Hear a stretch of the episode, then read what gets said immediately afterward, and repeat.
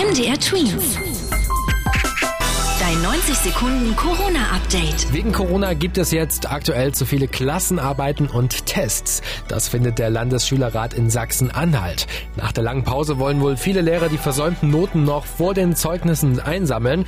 Der Schülerrat hat jetzt aber auch einen Vorschlag gemacht. Die Arbeiten, die sollten nur in den Kernfächern, also Deutsch, Mathe und in der ersten Fremdsprache stattfinden.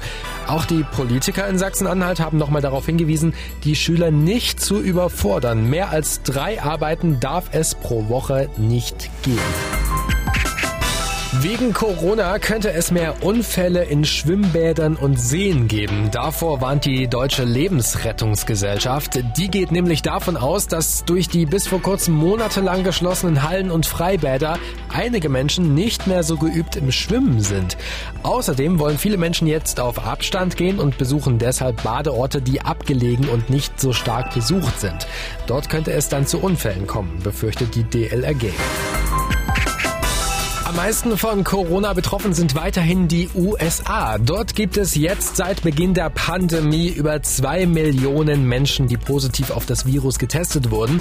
Damit sind die USA mit Abstand das Land mit den meisten Infizierten.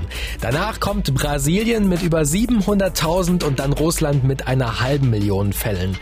Zum Vergleich, in Deutschland sind es bis heute insgesamt 185.000 Fälle. Ein Großteil ist davon aber bereits wieder gesund. MDR Tweet. Dein 90 Sekunden Corona-Update.